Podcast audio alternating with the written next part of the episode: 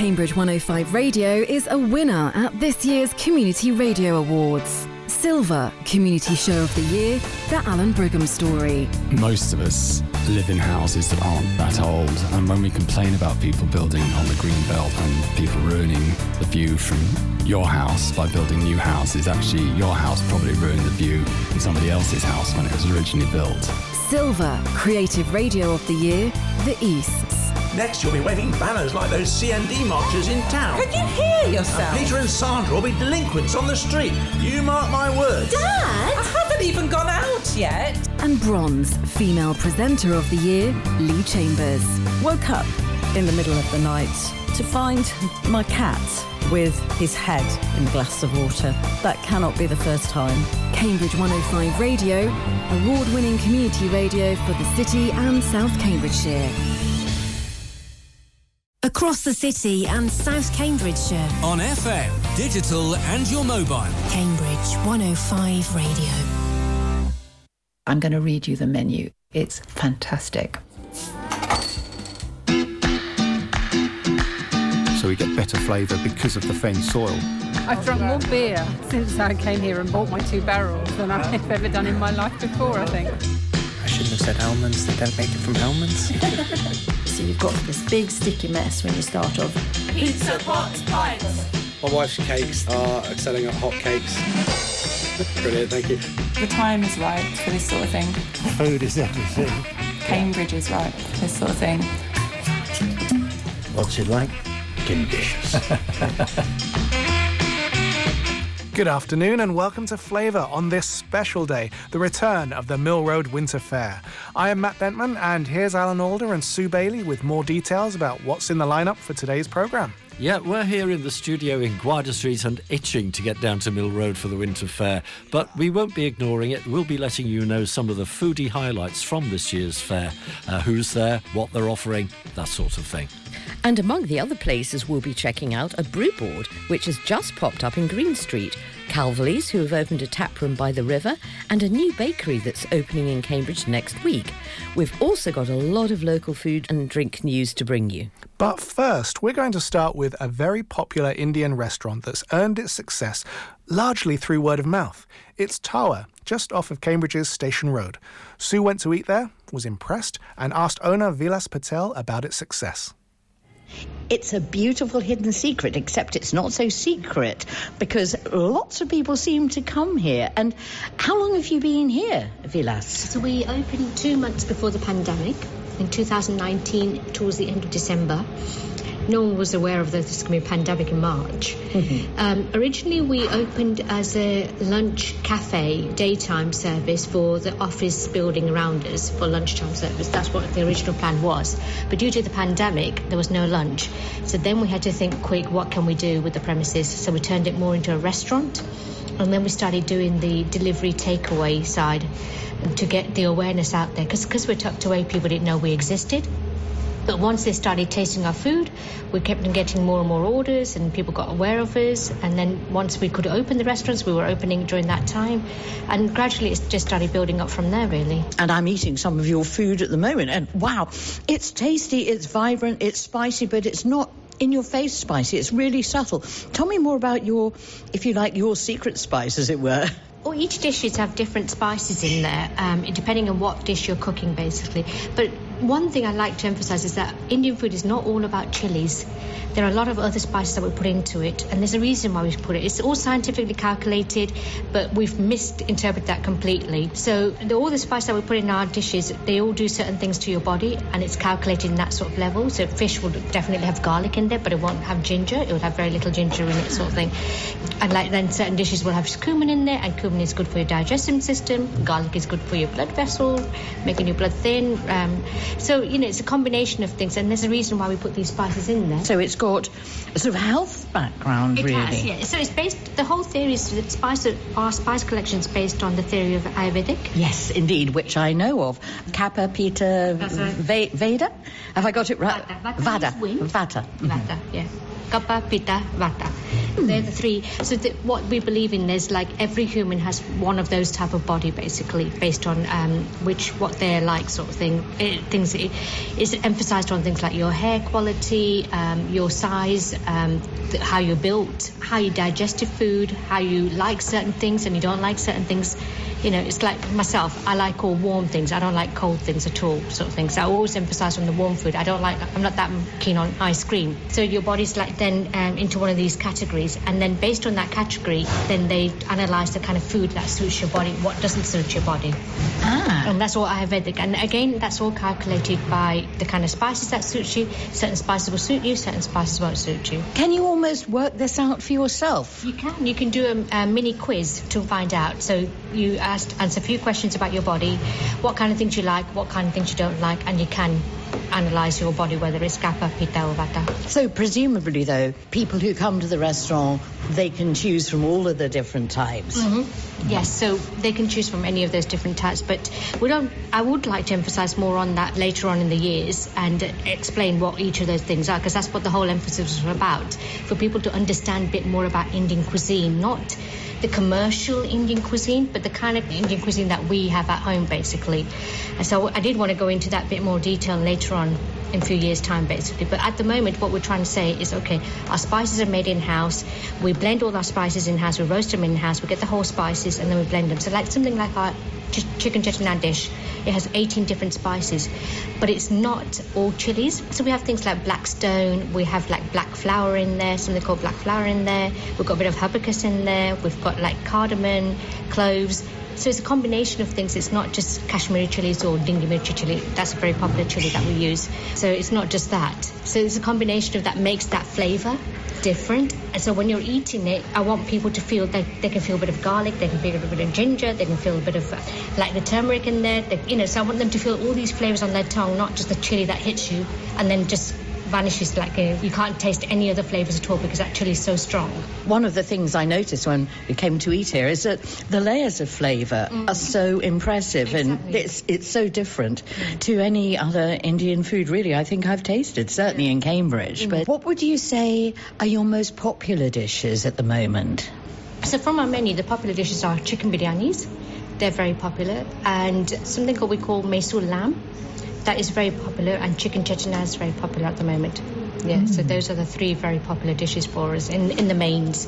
And then in the starters, we have chats. Chat is really nice because it's quite refreshing. You've got so many layers of different flavours bursting in your mouth at the same time. So you've got a bit of the tamarind side of it, you've got the yogurt freshness into it, then you've got um, a bit of samosa or something into it, and then you've got the green chutney, which is like a bit of a spice kick to it, and you've got the lemony um, chutney in there too. So it's a combination of things, and they're all bursting at the same time. And then to fill it all up, we've got the pomegranates on the top that burst at the same time too while you're chewing away. I think I tried that, and wow, it's, it, again, it really sort of makes your mouth tingle and sparkle, as it were. It's a very popular um, street food dish in Mumbai and areas like that, especially in the summer day. It's a beautiful dish to eat while you're walking down the beach or something. So, do you specialise in one particular region then?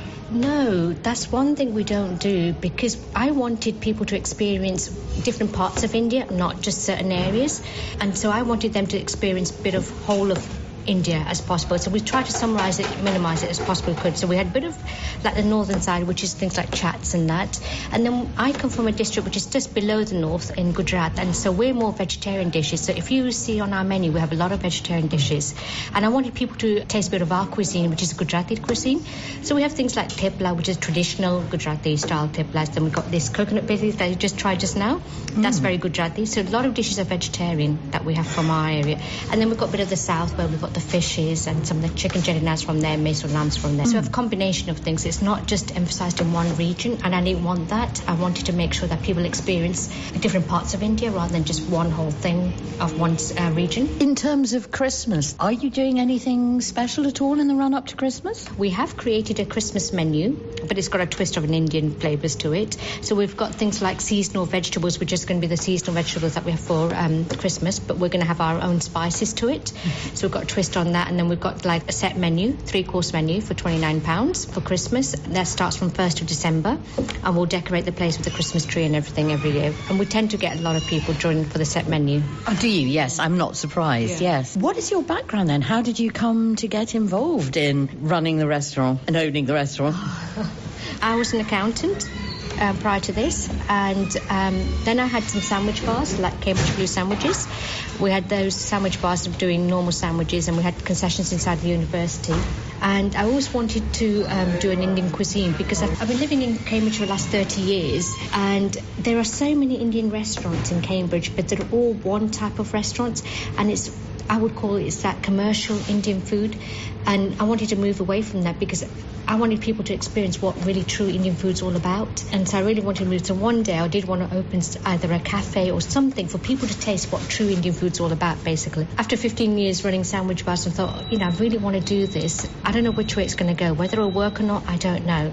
But I just want people to experience what nice Indian food is all about. So I said to my husband, you know, I really want to open this place. I know it's a big project, it's a big risk. We don't know which way it's going to go, but if I don't do it now, I'm never going to do it. And then I started thinking about the menu, thinking about kind of people I want in here. The other thing is, I'd like to emphasize that our kitchen is made up of um, people with um, very little chef experience. So, but we've trained them in that way, so they cook. So we have recipe cards, and that's what we take further.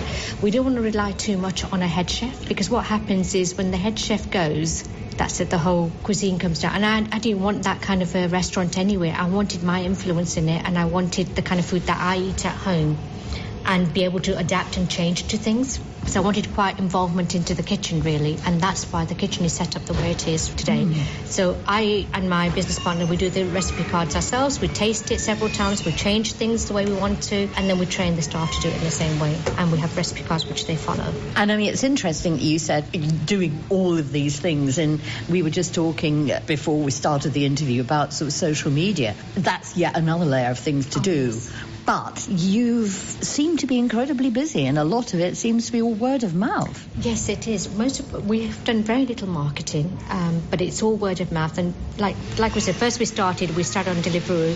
People started ordering. Some people ordered it. They liked it. They in, involved their friends into it, so they started ordering. And through that, word of mouth was going around. So when we could open the restaurant during the pandemic, people started coming in slowly. And just over the years, it's just been. It's going to come up to our third year anniversary soon in December. December. So by this time, I think everyone's aware of Tawa Kitchen. I think most of the people in Cambridge have heard of Tawa Kitchen now. Yes, yeah. exactly. And do you still do Deliveroo? Yes, we do. Yeah. We still do delivery. In fact, we're just about to open up Tawa Bites. That's our new little uh, food to go project on Hills Road. And so that's more an emphasis of uh, fast food Indian version of fast food, also covering lunchtime. So we've got things like Mumbai sandwiches in there, Frankie rolls. Frankie roll is um, like a wrap, Indian version of a wrap, but we call it Frankie roll. It was, apparently, it was named after a cricket player, West Indies cricket player, Frankie Frank someone, I forgot his name. So it was named after him. But it's a very famous street food in Mumbai. And it's called Frankie roll because it's the kind of spices they put in there. It's like a, they call it Frank masala. And it's certain spices go into it. It's like a powder sort of spice that goes into it. And we've got like a potato pate in there. And then we've got the spices in there. And then you can either have chicken in there or you could have paneer in there or you can have uh, minced lamb in there, depending what you'd like. And the actual bread, the roti, is like a paratha sort of style. So it's very crispy but yet soft and flaky too. Mm, that's, that's a very interesting roti, yeah. I'm glad you mentioned about Tawa Bites because I was going to ask you, because I've seen the front yes, and I haven't right. seen it's not quite open yet. No. So when is it opening? We're planning to open in January. Tawa Bites, and like I said, it's all food to go, fast food. So most of this stuff will be on Deliveroo and um, deliveries. There is pickup, but the place is quite small, so I think there's got seating. It's going to be seating about ten people. I think that's about it. But it's mostly emphasised on food to go. So this is sort of thing that will carry from lunch to evening until about eleven o'clock. And what we're going to do is try and compete with the um, industry, the evening industry, with the burgers and the pizza. That's what the plan is. But have flavoursome food at night. So we've got things like comfort bowls coming out. So it's our Indian version of comfort bowls, where in a bowl you'll get some red rice, you get some crunchy vegetables, you get some sort of protein in there, a bit of salad in there, a bit of like a, a dressing in there. So you've got everything in one bowl, but yeah, it's a balanced meal that you could have in the evening, say after going clubbing or something, and you want to have a drink or something. You want something good food that's healthy. Yes, yes, because during those hours, there's very little limited food that's out there that is healthy. So you you have you're forced yourself to eat a burger or a pizza or something. No, I much prefer the sound of that. That yeah. sounds really, really good. You and I look thank forward you. to sampling some tawa bites yes, when they yes. come along. Well, thank you so much, Vilas. That's okay. You're welcome. I hope you enjoyed it anyway. Very much so. Well, that sounds really good, Sue. And their use of recipe cards is a novel idea, isn't it? It's a very clever idea because it means that there's a standard that Vilas wants the chefs to achieve, and all they have to do is follow the sequence on the cards. And, you know, she knows that they're going to get a good product out of it. I think it's brilliant. So, is it a way of getting around the issue of finding chefs, which we know a lot of people finding trained chefs that you know that are really up to the standard that she might want right. for Indian cuisine. And obviously, if she's got people with an Indian background, they've probably got family background. Yeah. But in terms of specific spicing, she knows that she'll get a good person and a good taste, yeah. which is important. It's a great idea. It is. It is.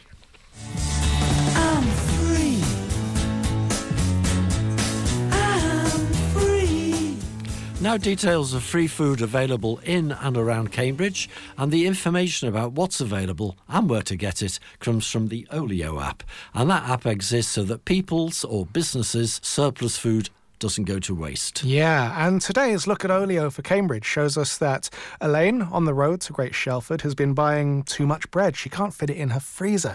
So she's got a white seeded bloomer with caraway seeds to give away.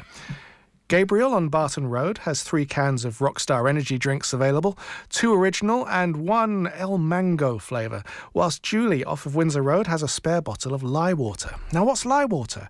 Well, Julie would have used it for boiling pretzels. She also would have used it in Asian and African cuisines, she says. It's unopened and it's ready for pickup anytime. Now, some items that have just been claimed include a selection from Tesco's bakery, including tortilla wraps, batons, baguettes, and rolls, as well as chilled items items like sushi, hummus, salad bags, and plum tomatoes.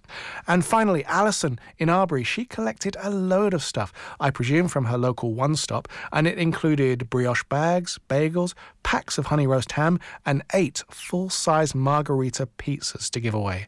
So even though that last batch of items are gone, I just wanted to give you an idea of the, the variety of food that is available to be claimed freely using the Olio app. Yeah, it's amazing. Mm. And there is another free app, and this one is called Too Good to Go. It has unsold food from restaurants and shops, often at less than half price, and they don't specify each item.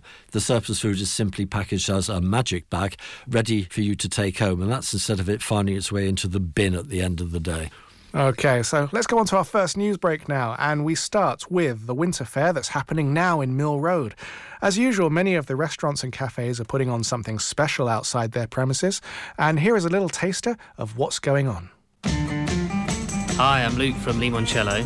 This afternoon we'll be having limoncello mulled wine out the front and a Bailey's hot chocolate, tasting of panettone, and returning the shop back into its original deli form with a lot of new products focusing on Italian sweets for Christmas. Just popped into Urban Larder and they told me that they're going to have some Biscoff hot chocolate, lots of cakes, hot mulled wine, and various toasties for Saturday. Hi, I'm running Cafe Blue Sage, 198 Mill Road.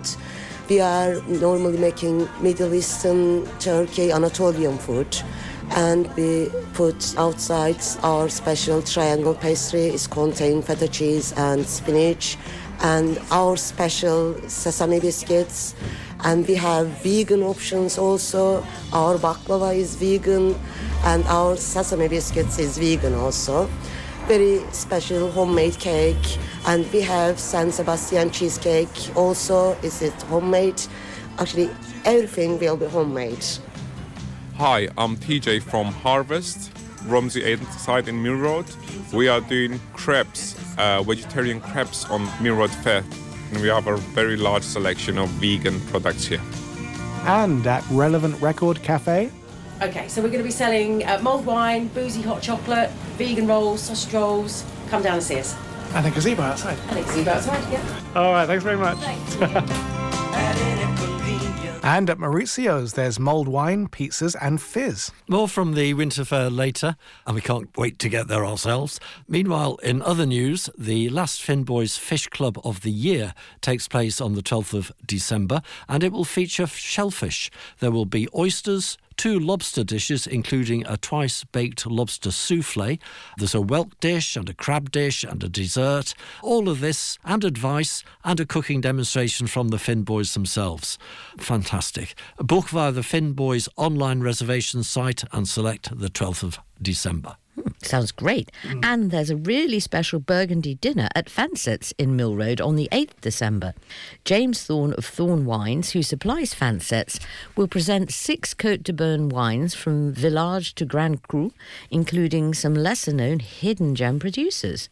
The wines will be enjoyed alongside a traditional bistro menu created by Dan Fanset. The evening begins at 7 pm with a welcome drink for a 7:15 start and a 10:30 finish. Tickets are £95 per person. Good news for residents of Histon. The Histon Smokehouse will be opening on Tuesdays in future, and that starts this Tuesday, the 6th of December.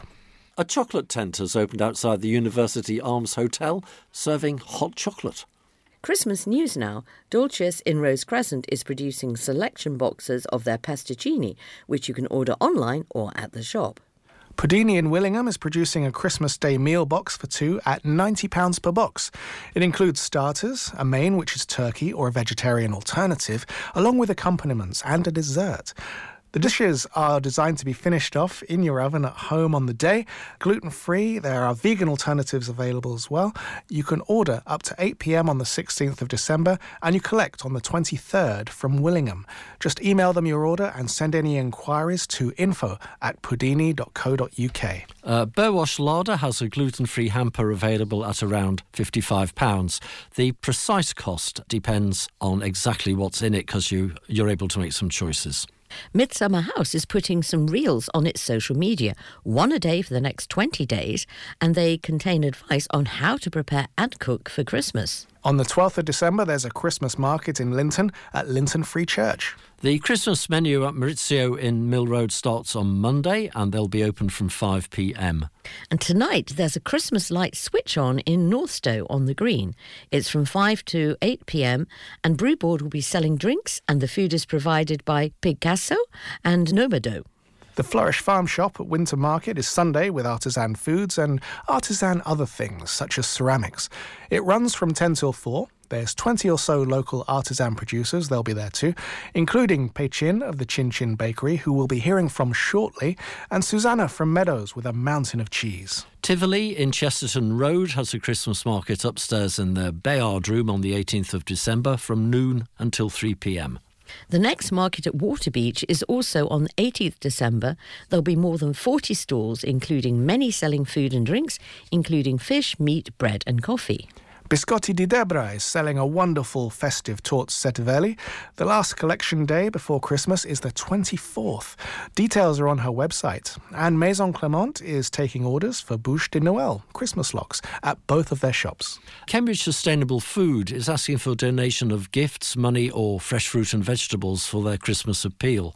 You can take gifts to the Clay Farm Centre in Hobson Square, Trumpington, Monday to Thursday from 10 till 5 pm, or other city council council offices by appointment, but to donate fresh produce, contact Louise at cambridgesustainablefood.org. And if you take a look at their social media, you'll see more information as well as their bank account details for any cash donations you'd like to give. Meadows of Eltisley Avenue has taken delivery of panettone from Pasticceria Ulcigrai, which owner Susanna is very impressed with. And you can find the Meadows stall at the Winter Fair today in the Gwydir Street car park. And Alex Richards from Bagel Box on Cambridge Market has produced a bagel mix to use at home. Here he is to tell us more. It's a foolproof way just to make your own bagels at home, basically. So the kit is all the dry ingredients you'll need. You just need to add some water, and um, a, some sort of syrup or agave. I use agave, um, some syrup or honey or something. Follow the recipe. There's a QR code on the back of the pack. Uh, takes you straight to my website, um, and you can follow the recipe there. One of the advantages, I guess, is that when you're closed over Christmas, people can still enjoy a bagel, well, a, fre- well, a, fresh bagel. Yeah, absolutely. So obviously, a lot of people tell me when they come to the stall and buy my bagels that they just can't make a bagel. Um, and I think, well, why not? I, I, I, find it easy. I mean, I've made a million of them now, so I'm more than more than used used that. I'm gonna do it with my eyes closed. But yeah, lots of people tell me that they can't make them, and I just think, well, that's such a shame that people, you know, should be able to have bagels Yeah. in their own home, nice and easy, fresh from the oven, nice and warm and toasty. Yeah. Um, to do with as they please. Um, And so- have you had any feedback? Have people said to you, at last I can make a bagel? Yeah, so we've, it's, it's gone really well. So I've only been doing it for the last two weeks now, um, and I've already sold sort of well over 200 units of them. Um, so they've, they've gone quite well, and we're just starting to get into sort of the wholesale, so starting to try and get them into shops, and I'm pushing for some garden centres if that will, fingers crossed, if it, that will all work out. But we are trying to sort of get them get them out there, especially for Christmas, because we're doing them doing them with some Christmas boards, um, trying to make like gift sets so you can give them to your loved ones and friends, family. So how do people get their hands? Just come along to the Yeah, store? so uh, so they're in a select few um, shops. So there's um, a shop in Sawston that's selling them at the moment, the Greenway shop. Um, otherwise, come down to the market store where we'll have plenty on offer, and I will be putting them on um, food stuff, food stuff cams. Um, Yeah. They'll be on there shortly to be ordered and then delivered straight to your home from in and around Cambridge. Yeah, that's brilliant. Thank you Okay, very thank you very Thank much. Great idea. And Bushelbox Farm in Willingham has a range of homemade marmalades for sale. There's perfectly bitter lime, lemon, blood orange, Seville, St. Clements, clementine, and ruby grapefruit. And we'll have more news later in the programme. Every so often, a new venture starts up in Cambridge which you feel is the beginning of something significant, and one such is the newly formed Chin Chin Bakery. Founder Pei Chin Lee has a lot of experience in making food. She has a wide repertoire and has decided that she will begin in Cambridge with donuts and cheesecake. I spoke to her on the terrace at Market House over a nicely satisfying flat white. Pei Ching, you're setting up a, a new business in Cambridge. Could you tell us a bit about what it's going to be? Hello, Alan. Yes, um, we are very happy to set up in Cambridge. Our bakery is called Chin Chin Bakery. Obviously, Chin's from my name, Chin Chin. Um, in our bakery, we um, focus on small batch baked goods. We want to make sure it's artisan quality. Um, we use the best ingredients, and we actually make everything from scratch. Within our bakery, we'll be focused on donuts we are donut crazy if you call us. And we also do other um, firm favorite including basque baked cheese cake as well as um, brownies as well as some layer cakes. We're focusing on small batch good to ensure the quality Right, okay. I've seen on your Instagram page, I've seen your uh, creme brulee vanilla custard donut. It just looks stunning. i think i should call it sinful donuts yeah, well, I think so. It's, it's got creaminess, it's got crunchiness from the caramel, it's got that sponginess from the, the dough, and it's, it's all these elements in one donut, in one mouthful. Yeah, well, Yes. they look beautiful. You obviously take a lot of care over it. Is that why it needs to be small batch so that you can give them the care that they That's, need? that's what I believe because I think I noticed quite a few bakeries I like. They all started with small batch and they're all really amazing. But once they scale up, become bigger companies, the quality just start going down. So I want to make sure everything going out from Chin Chin Bakery is exactly how I wanted Yeah. them to be tasted. How will people get these things? Have you got a shop or what? Yes, we are actually looking for um, commercial premises at the moment, but at the moment you can order on our website called chinchinbakery.co.uk. Um, you are able to select the flavor you want in a box of donuts, or you can just order a whole cheesecake if you have friends coming for dinner. So then we'll do a local delivery to you almost on the same day delivery. They'll be delivered. People won't collect them, they'll be delivered. That's right. Yes, um, I think because the donut and some of the cake is not very easy for transport in the van, so we want to make sure that they are hand delivered to um, customers. Can you explain how, because your background is ta- Taiwanese? I'm from Taiwan. Yes, Yeah. 22 years ago. Yes. Well, things like burnt Basque cheesecake It doesn't sound very Taiwanese. So, how, did, how did this happen? that is that is a very interesting um, link there because I'm from Taiwan. I grew up in a seafood restaurant, but when I came to London, um, well, I first came to London, um, I was 20 years old, and I, I just it opens my mind in London. You it's a food scene, isn't it? So you get to uh, eat tapas, you get to do Indian, you get to do Italian, and all that. So I think for me, the inspiration is coming from life. So then I like it. I went to visit a lot of market in London, like Broadway Market, Borough Market, and I think that's where I feel like my taste bud was educated, more Western, Western way. And just a little to say that my husband is actually from Spain. So ah, right. I so there's have, the Basque. Yes, Right. he, he's not really from Basque, but Basque cake is quite well known in Spain. So he, I, I had him as a tester, and he said it was amazing. And I put it in my business in London, and lots of Spanish customers that they loved it because it's not too sweet. It's just the right level of sweetness and a bit of bitterness from the bun. So I'm quite I'm quite pleased, I must say. well, so you've you've closed your London business and you've moved I to have, Cambridge. that's right, yes. Okay, you're not just setting up another business in Cambridge. So when's the business going to start? When can people actually get your donuts? well, I hope that we have our website running really by early next week. Um, because I am actually setting up the website, but also doing the photography. We're doing lots of photo shoots and flavor tasting, and we want to make sure all the flavor are spot on. So we will, we are really looking at early next week launching, and we will be having giving out some postcard and putting into your mailbox. Oh. So um, you, you're welcome to enjoy Chin Chin's donut um, with those promotional code. Yes. Oh right, that's very that's very good. And uh, how, what's the website? How do people find it? Um, if you go on to www.chinchinbakery.co.uk, you will find us. Right. Okay. And Chin Chin is just all one word. It's yes. not hyphenated. No, there's no hyphen. There's no. Right. Yeah. Great. So from next week, we'll start having some Excited, really exciting yes. baking baking stuff. And uh, they're they're not going to be available in shops like, say, Meadows. Well, Meadow is um, they are planning to include us on their baking office. um, but it's going to start from next year, probably January. Oh right. Yes. Okay. Well, that's even better news. okay. Very glad. Thank you very much. Thank Tracy. you, Alan. Thank you. Thank you. And Pei Chin was hanging out postcards to advertise the launch of her business yesterday, so it looks like it's all systems go. And as we said in our news section, Pei Chin will be at the Flourish Farm Fair tomorrow, but I think with spicy sauces and not with donuts. But like I said, a wide repertoire. Oh, and I did try a couple of the donuts, and they are really good. They have subtlety. They're not the nasty, sticky ones you normally get. These have quality. Mm. So we'll be back in a couple of minutes with more news from Mill Road, Calverley's new taproom and Brewboard's new taproom too. Cambridge 105 Radio. Whether it's Cambridge United, City, or Histon Town, From the Terraces brings you reaction as we follow all our local teams. in the main to savour those moments and to create memories for supporters and, and players is a major thing for us and delighted that we're connecting with the fans in the way that we are delighted that we were able to celebrate in that way because they're the sort of moments that stay with you forever From the Terraces with Tim Armitage, Sunday at 1 on Cambridge 105 Radio. Listen live on Radio Player.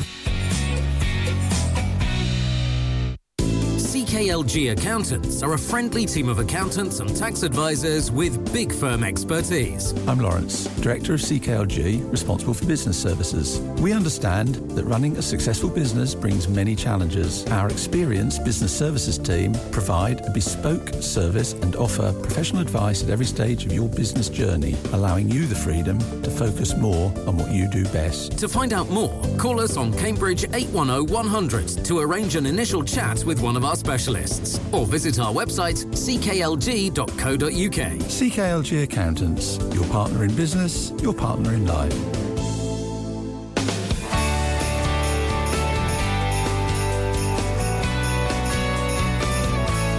Cambridge 105 Radio. Welcome back to Flavour and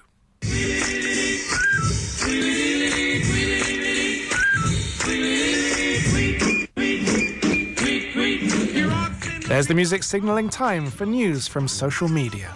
Yeah, my Persian kitchen is popping up at Thrive today. Walk ins are welcome. Vanderlyle is giving away one of its festive treat boxes. Details are on their Instagram page. The Norfolk Street Bakery in Norfolk Street and Station Road. They've got lots of Christmas specials which you can order, like a Christmas log, a Christmas cake, Portuguese sponge, pastel de nata, lots and lots of things, mince pies. So you can order from their shop. Um, Flourish is selling a Christmas vegetable box for collection on the 22nd, 23rd, or 24th of December from the farm shop. Each box will feed four people and is £30. Ordering deadline is the 16th of December. And Flourish's normal £18 vegetable box, they're also available to buy for the 9th to the 11th of December and the 16th to 18th of December. And that's that's the end of the Twitter news.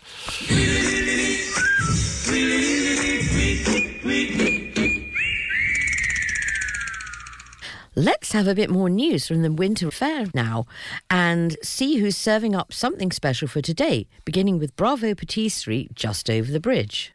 As a special, we have Turkish guzleme, Turkish churros, and Turkish burek. And so, what's the guzleme? It's a cross between a pancake and a crepe with filling in the middle. There's a selection of fillings like white cheese, feta cheese, and parsley. What was the third item as well? Burek. So it's Turkish savoury pastries. Cheese, lamb, spinach, cheese and olives. Everything here is halal. And all our cakes are homemade on site by the chef. Meanwhile, at Scott's All Day by the Mill Road Bridge. Okay, today we've got Little Juanito's Taqueria. We are doing chicken tinga, pork pibil, and pork carnitas tacos with frozen margaritas outside. Filling out all the stops for We're going for it. We're going for it. Hello, we are Garden Kitchen in Mill Road. For the winter fair, we're gonna have our signature spinach, cheddar, and feta roll, and our vegan rolls on display on a hot tray. We got some tiffins, some brownies, and some flapjacks ready for you, and some Bailey's hot chocolate and mulled wine. We're looking forward to see you. Hello, here at the Mill Cafe today, we're going to offer you Greek-style desserts like kadaifi baklava, apple baklava, and some special Christmas treats like kurabiedes, melomakarona, and other stuff that you are very welcome to come and try. Thank you very much. Hi, at Arjuna today on Mill Road Winter Fair, we're going to have a stall out front doing all sorts of nice foodie bits. We're going to have pumpkin and coconut soup, leek and potato soup, chickpea pasties, mushroom wellingtons. We're going to have all sorts of cakes. We're going to have date slices. We're going to have mince pies. Everything's vegan. Come down. And there's lots of food and drink stalls on Donkey Common, Petersfield Gardens, the Gwydir Street car park, Tennyson Road, and St Barnabas Road in particular, which people often miss. So we'll give a bit of detail on that. There'll be Brewboard, Chicken and Tings, Gorilla Kitchen, and Varakias in St Barnabas Road. There'll also be free tea and coffee, mince pies, and candy canes in St Barnabas Church. Likewise, St Philip's Church in Mill Road will have tea, coffee, and hot chocolate all day, and a Christingle service at 4 pm.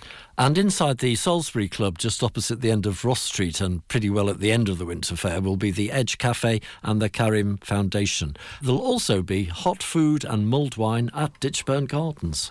Now it's all change at the Museum of Technology down by Riverside. What used to be a venue overseen by Matthew Taylor and the other side team has now been replaced by Calverley's Brewery. Calverley's still have their popular tap room on Hooper Street, of course. That's not going anywhere. They're just expanding out to Riverside, renovating the engineer's house and providing an extra location to get their beer. And now there's on site food and a nice big venue too. We're now located on the engineer's site, which was built in 1898, which overlooks the river. So there's the original house where the engineer would have lived, who maintained the pumping station next door to the house. The bar is outside, the wood fired pizza oven is outside. We're in the last few days of getting the ground floor of the house sorted. We're working with the museum to just gently give it a bit of a restoration to make it usable for visitors to the museum site, and you can pop down and enjoy the hospitality anytime. To give an idea of the size, you mentioned this marquee alone could probably seat about 80 odd people. This is a big site, and you can accommodate a lot more. The site's huge. Calverley's is new to the site, but I've been here for near enough three years now. That's the voice of Ardell Sufavi, who you can find manning the wood fired pizza oven. So, what we're standing in front of here is a Classic Neapolitan oven, 2.5 tons. I come in, I make dough, not for the week, but for three days. Have a coffee, start the fire. Fire takes a long time, takes about five hours to get up to temperature, so you have to be in early. And yeah, the dough process is very simple. obviously I'm not going to give away my secrets of the dough. To accomplish it is very easy. To execute it to a high standard is very difficult. You know, the saying of 10,000 hours makes you into a master. I would like to think I have hit 10,000 hours. Pizza came into my life about seven years ago because I did a British Heart Foundation charity event for Cameron J. Fell Clark, who owns the Hollow Man on the market. It's like even doing the halloumi sticks. If somebody helps me, it's very important that every single one that's done is done with a little bit of love and care. Hmm. Otherwise, it's not worth doing. Yes. Love and care means you enjoy it. in a way is he is my mentor to some extent yeah to really compose myself and how to be a chef it was good times with him i, I was a teenager then uh, that's when i properly kind of found my ropes and i have a passion in it for sure And this fire is going six days a week. yeah pretty much yeah the same members from tuesday to tuesday i don't know how to put it it's a very artisanal thing You're never going to feel the cold in a job like this, but you're always going to Oh. feel the same constant heat, or is that not true? That is half true because half your body is hot and your lower body is absolutely freezing. So, I mean, you get a tolerance for it. You get used to the heat, you get strong hands, and you can withstand temperature eventually. You sound like an old hand guitarist. Going, Look at these Keith calluses." Richards, yeah, for sure. I would like to become a Keith Richards of the pizza world, hopefully, one day. So our mission here today is you're going to make a pizza. Of course, yeah. Mm. Cheese and ham. Cheese and ham, porchetta would sound good, Yeah, yeah. Cheese, ham, mushrooms, and olives. Yeah? be grand, First things first, dust your hands in flour. Second of all, dust the dough. And the most important thing is to get exact cuts on the dough. Don't be afraid because the dough and everything else in this kitchen senses fear. so you don't really want that, do we? Get the dough covered in flour, shape it up.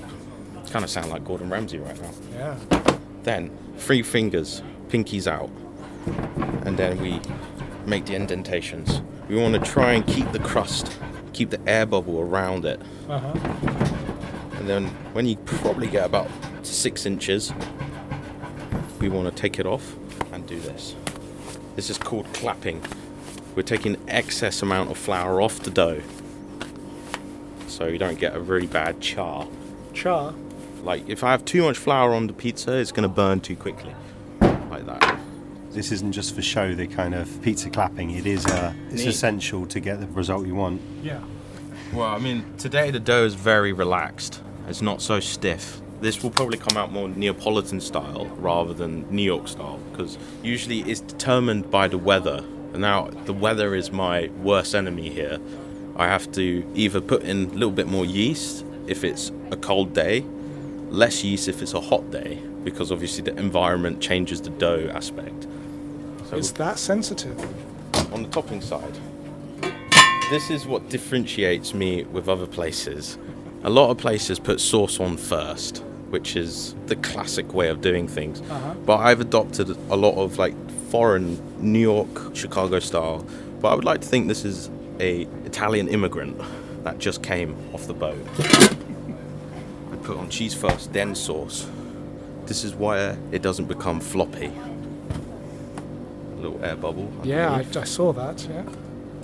And then we got, we got our porchetta from Durello, our mushrooms, and olives, somewhere from Italy.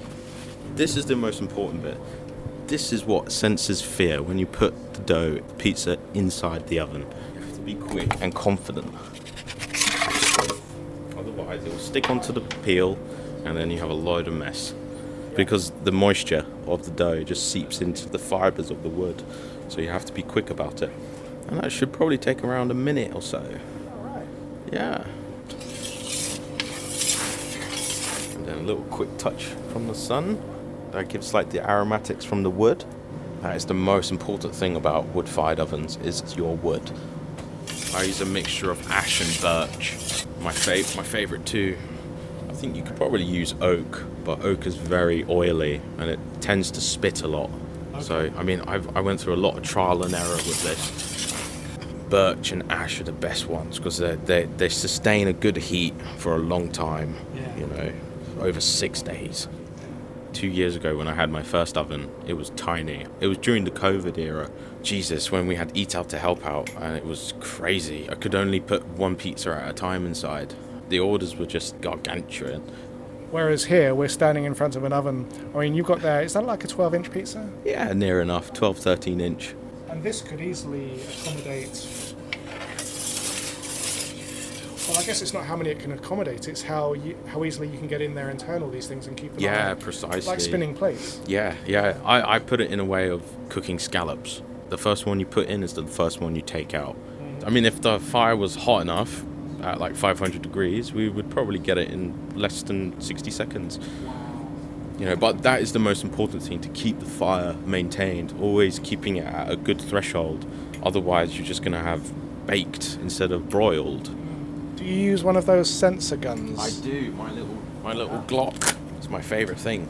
Oh, it's 300 on the base at the moment. Uh-huh. And then let's say on the dome, 430. Not hot enough to melt metal, but I suppose the Achilles heel with the site is that you never really had anywhere indoors. Yeah. So the winter could be a bit tricky, but we've been renovating the ground floor of the engineer's house so it can be used in the evenings for a bite to eat, have some wood fired pizzas and uh, beer that we've cycled over from our Hooper Street brewery. Early December, we're going to have our log burners installed to make two nice little cosy rooms. I'll show you a little tour of what we've been doing. I was last here about five years ago when Other Side took over this place. This engineer's house, it was gutted. It was just an empty shell. Floorboards and walls was all I saw. Now this. this looks like a, a proper little restaurant. And this is where the fireplace is going to be. That's it. So yeah, we've got the log burner ready. It was in a pretty bad state when we came in, but the museum volunteers have been hard at it. The pizza company Al Forno have been decorating this place and uh, get it rolling as quickly as we can in this like you know really quirky location. Sat by a log fire and having a nice beer is uh, that, that that appeals to me. Cool. What a great venue. I'm sure it'll work out really well. I, yeah, I'm looking forward to uh, hopefully so many years working here. Excellent. Thanks a lot, Sam. Cheers. Thanks, Matt. And you're listening to Flavour on Cambridge 105 Radio. Yeah, that was Sam Calverley and Ardell Sufavi on pizza making duty. And if you want to find the venue, just walk up Midsummer Common alongside the river. You'll go past a few boathouses, uh, well, the last of the boathouses. Before long, you'll see a huge chimney, which is the location of the Museum of Technology and the Calverley's venue. Now, we didn't really talk about their famed beers today. This was more about the venue and the food. But you can sign up for their newsletter to get updates on the new Calverley's beers, which come out quite regularly. Check them out on calverleys.com. Right, on to our third news break now, and a final look at what's happening in Mill Road, where we will be in less than half an hour. Finn Boys will be selling hot lobster rolls, as well as hosting an oyster festival with four different types of oyster, and they'll be showing how to shuck oysters the professional way. There'll be lots of grab and go food on sale, as well as local beers, and there'll be lots of wine too. And Finn Boys will be open from 11 till 3. Now, away from today's winter fair and looking ahead to New Year's Eve, Thirsty has a five course set menu from 8 pm until late. There's warm sake on arrival and midnight fizz to see the new year in. At Fancits, there's a special New Year's Eve menu. It's £105 per person. Reservations can be made from 6 to 8.30 pm. And to book, just email contact at fancits.com. Pint Shop has an extensive New Year menu, and the cost is £45 per person.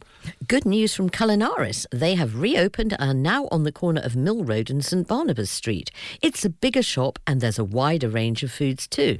Restaurant 22 will close from the 2nd of January to reopen in February. Bookings for February opened yesterday, whilst bookings for March will open on the 30th of December at 1 pm. Uh, looking f- uh, even further ahead, there's an evening with Angus D. Burdett, author of A Portrait of English Cheese, in which he'll talk about his experience in hunting down artisan cheeses. This is at the Food Museum in Stowmarket. He'll also discuss the museum's hedgerow exhibition, answer questions from the audience, and all of that is accompanied by a selection of hedgerow inspired cheeses and local wines. And there's more information and booking on the Food Museum's website. On to wine news now. Amphora in Devonshire Road has a France versus the World blind wine tasting on 7th of December. Wines will be matched by age and price. Here's Chong Chong from Amphora to explain. Well, next Wednesday, we've got France versus the world. So, uh, this is a very interesting theme because in 1976, Steven Spurrier, which, who was a British journalist, um, actually sneakily organised a blind tasting. But he was sneaky because he put in some Californian wines and put them against French wines, and this was called the Judgment of Paris. Now, as you can imagine, the French didn't like this very much because in the blind tasting, French judges ranked some of the Californian wines above French wines. And they were outraged by this and repeated the tasting, and yet the same thing happened. So we're doing our own version of that. And it's a tasting we've done before, but we're going to do some different variations of wines this time round. So that's going to be great fun. And the following week, we have a Cabernet Sauvignon tasting. And on 14th December, The following week, we have a varietal tasting after the great success of my Chardonnay tasting. I'm doing Cabernet Sauvignon, which seems very appropriate for around Christmas time. And then the week after, to be confirmed, but that's likely to be a festive tasting. both nights are £35 and they both begin at 8 pm. Right, so you've just been to a tasting at Amphora Sue. What was it like? Oh, it was really good fun. It was a port tasting with some very, some expensive and some very reasonable wines from a very ancient port house from the Douro Valley and fantastic explanation of the different types of ports. I must say they do seem to do it very well at Amphora. They Ooh. got the tastings right. haven't They have indeed lovely Yeah. cheeses to have with it and a really fun atmosphere, really good fun, really yeah. nice. But I also heard you've been at the Pol Roger tasting at Market House. Yes, it was a good week last You're doing week. well. Very good, yes. No, I had a- a meal there, a three course meal, which was expertly crafted and Mm, created. mm. And the guy, the main man, English man from Pol Roger, was there, explained things beautifully, and of course, tasting the Pol Roger. Yes, Amazing. Very, very nice too. Right. Lovely. Now, Brewboard, whose events at its brewery in Harston we often talk about here, have opened in Cambridge in Green Street, and Sue went along to find out more. I'm speaking to Ollie Pugh, and we're in the basement of an intriguing new place in Green Street. And Ollie is one of the co founders of Brewboard, and Brewboard has settled in Green Street. So tell me why you've decided to settle and open in Green Street, because this is a recent opening, isn't it, Ollie? Yeah, it is. Basically, we've had an itch for a couple of years whereby we wanted to open a bar in Cambridge. Over the last year, we've had sort of some desperate bad luck in terms of getting that over the line. And then thankfully, this situation presented itself, and it's on Green Street, very much in central Cambridge, which made a lot of sense to us in terms of getting people through the door. Yeah, we're, we're doing it now as a pop up, basically, between now and Christmas, see how it goes, try and make, yeah, a good run of it. And go from there, basically. If, if it goes good guns, we'll hopefully sign a long lease on it into 2023 and beyond and then we'll have our own bona fide tap room. In the meantime, we'll be doing our damnedest to get people through the door, show them a lovely time. We've got eight different taps here, all manner of other stuff, and yeah, it's just a nice environment. Hopefully, we'll, we'll make a decent, decent fist of it, basically. And it's an interesting site because you've obviously got the frontage on Green Street, which looks warm and welcoming, but you've got a couple of hidden bits as well, haven't you? Yeah, we've got, well, where we're currently sitting, we're sitting down in the hidden cellar, hence the, the slightly peculiar echo. In addition to the hidden cellar, I mean, personally, I like it down here. It's nice and cozy and, you know, with all the uh, twinkly night lights on the ceiling and, and the dark walls, it feels cozy and nice. In addition to that, we've got the hidden courtyard, which is a nice little outside space with nice floating festoon lights over the top of that. Weirdly, we're looking forward to it getting sort of nice and cold because we're going to do nice mulled wine and cider out there to accompany all our cold beers that are on the taps inside. So something for everyone here, different different facets, Plen- plenty to come and enjoy. How long has Brewboard been going for? Would you say are your main favourite beers? Well, we've been going since 2017. We were going good guns, and then obviously COVID turned up, made things a wee bit tricky for 18 months to a couple of years. Quite difficult to to, to, to fire up a, a a small craft brewery when all the pubs close and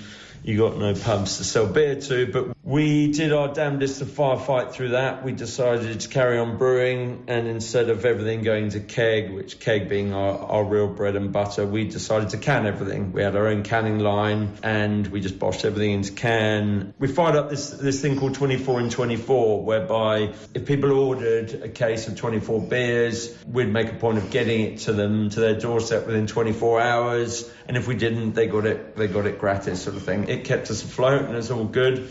Now all the pubs have opened again. Touch wood, we're through the back of COVID, so we're kicking on. So it's all good.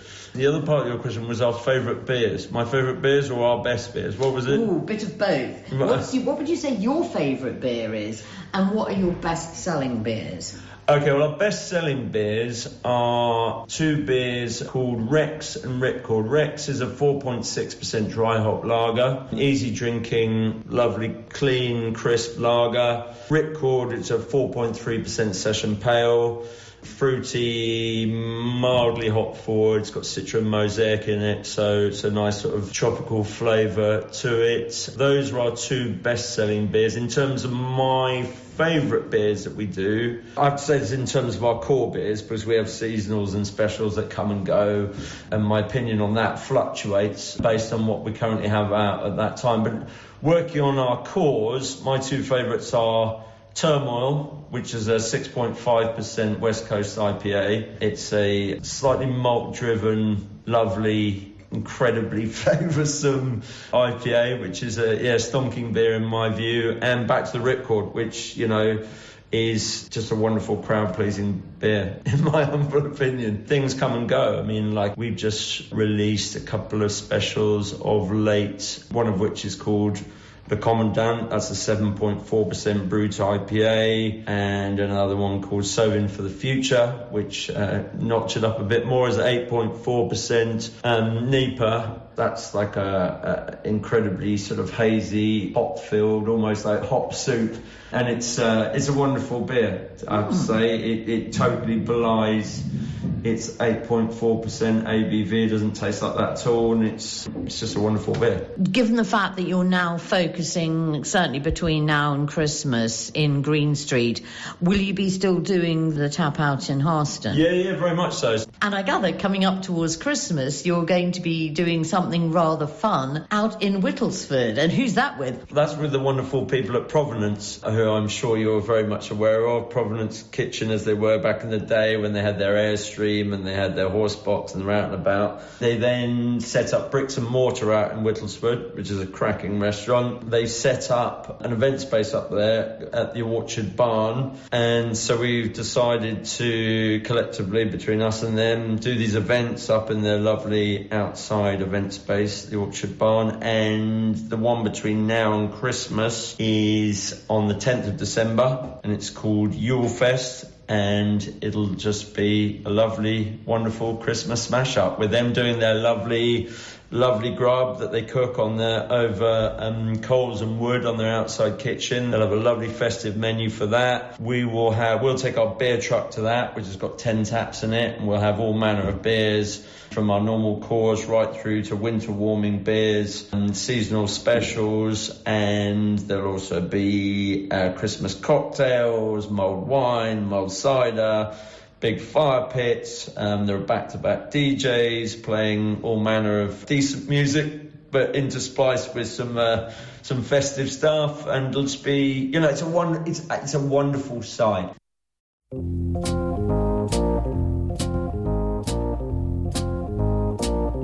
And there's Green Onion signalling the start of our job section. Uh, Hot Numbers has a wide variety of vacancies. In Cambridge, they're looking for kitchen assistants, a head barista, assistant manager, a cafe supervisor, and a junior brunch chef. At their Shelford branch, they need an assistant manager and a cafe supervisor. Check them out on their website. Chefs of all levels, and including a pastry chef, are needed at Pint Shop. Chefs are also needed at Côte and Bills. Two pizza chefs are required at Aromi. Six are needed at Pizza Pilgrims. And a trainee pizza chef is needed at Pizza Express. A breakfast and lunch chef is needed at the Baron of Beef. Trinity College has a vacancy for a senior chef de partie. That's urgent. And a junior sous chef is required at Pembroke. And if you want more information, you can have an informal chat with Sebastian Little on Cambridge 764 557. All of which brings us to the end of today's programme. You can catch our repeat on Thursday at 2 pm, and our latest podcast should be available now. Coming up next on Cambridge 105 Radio this evening is Strummers and Dreamers with Les Ray, followed by Rock of Ages with Paul Christoforou at 9, and The Kip of the Cat Show rounds off our day's broadcasting at 11. We'll be back on the 17th of December. We're off to the Winter Fair now. We are indeed. okay, until next time. Goodbye. Bye.